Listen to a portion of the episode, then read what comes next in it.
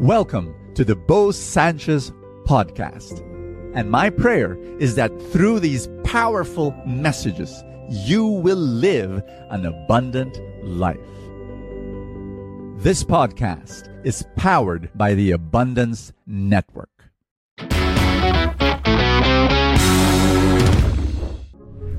Do you look down at your ordinary human experience?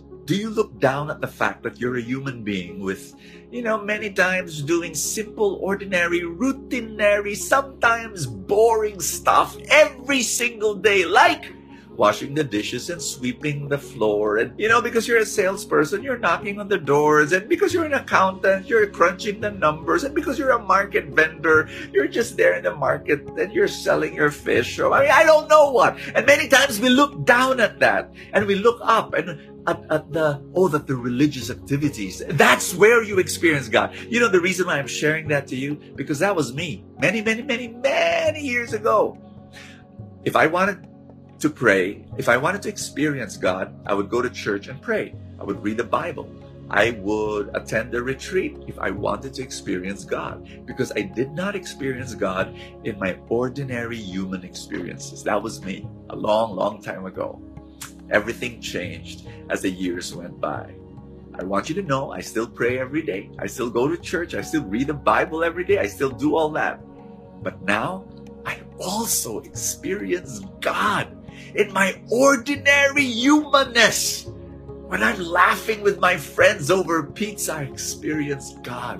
When I'm playing uh, and, and having recreation with my two kids, I experience God. When I'm having when when when I when I'm reading a book in a cafe, I'm experiencing God. And that book doesn't have to be religious. It could be a business book for crying out loud, and I'm experiencing God.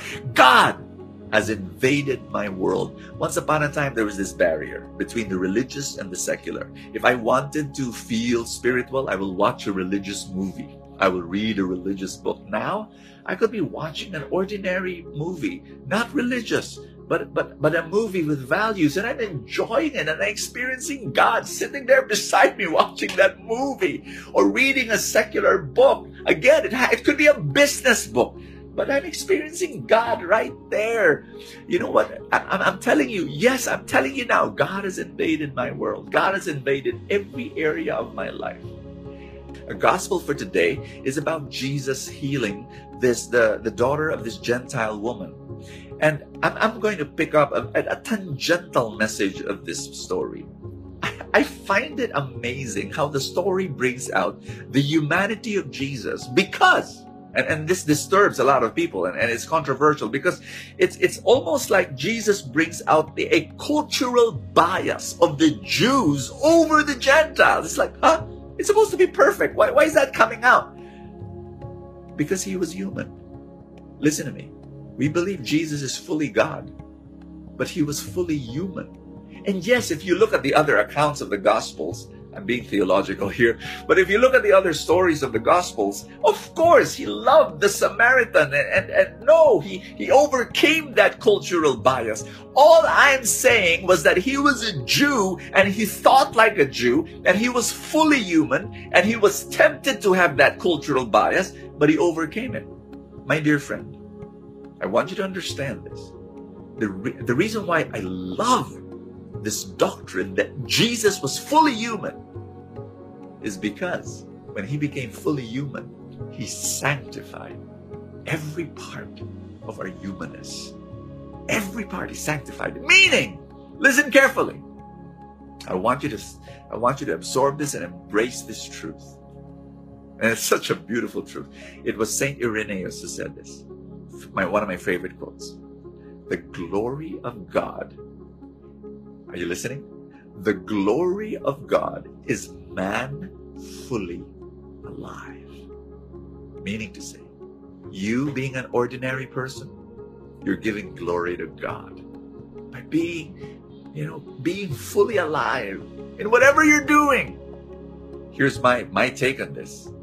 You are fully alive when you love God with all your heart, soul, mind, and strength, and you love your neighbor as you love yourself.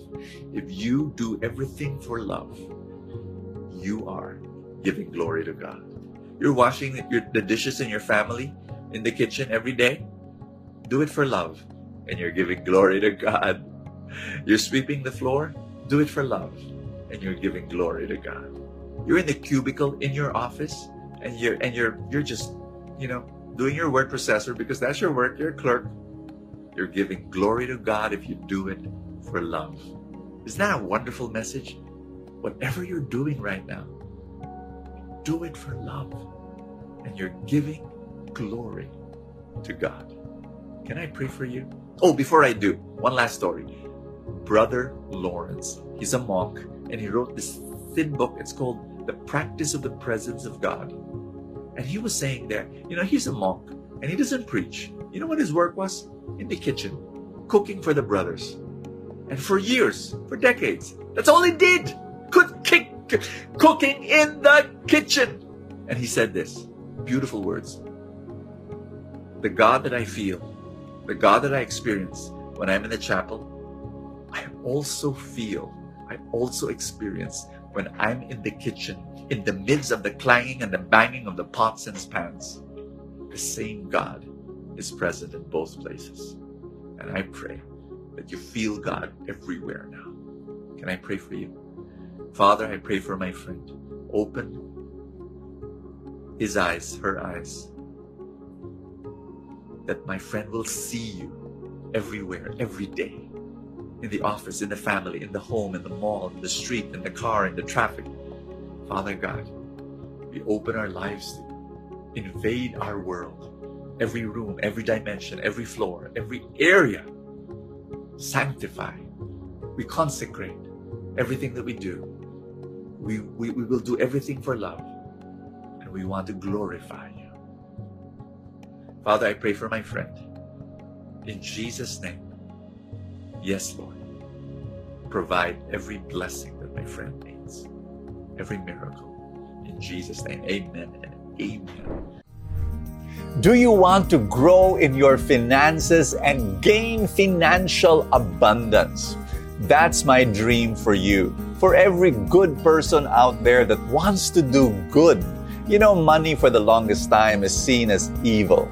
But I'm telling you, from my experience, money becomes very good if a good person is holding it. And I want to teach you how to grow your money how to continue to experience that abundance for the rest of your life. How do you do it? For the past 15 years, we've been teaching people to do just that. How? Through the Truly Rich Club. And you, the moment you become a member of the club, we give a four night workshop on what? The Truly Rich Stock Market Workshop for newbie investors. That's right, we start there, four nights. It's for free for members. I hope you come and join us. The way to do that is go to trulyrichclub.com, find out more about us, and then we'll be able to help you. Thank you so much. God bless you, and see you tomorrow.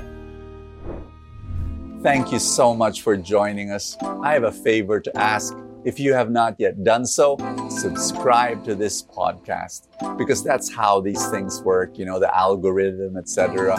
Somewhere, somehow, it gets up into the ranking, and then people will get to know more about it, and people will listen, and then people will be blessed, and then the blessings will ripple, and more and more people will experience God's love. Thank you again for all your support, and I will see you next time. Thank you so much for listening to this podcast. I'm going to ask you a big favor. Please subscribe if you have not done so and review it. By doing so, more people will get to know about this podcast and more people will be blessed. Thank you. Thank you so much.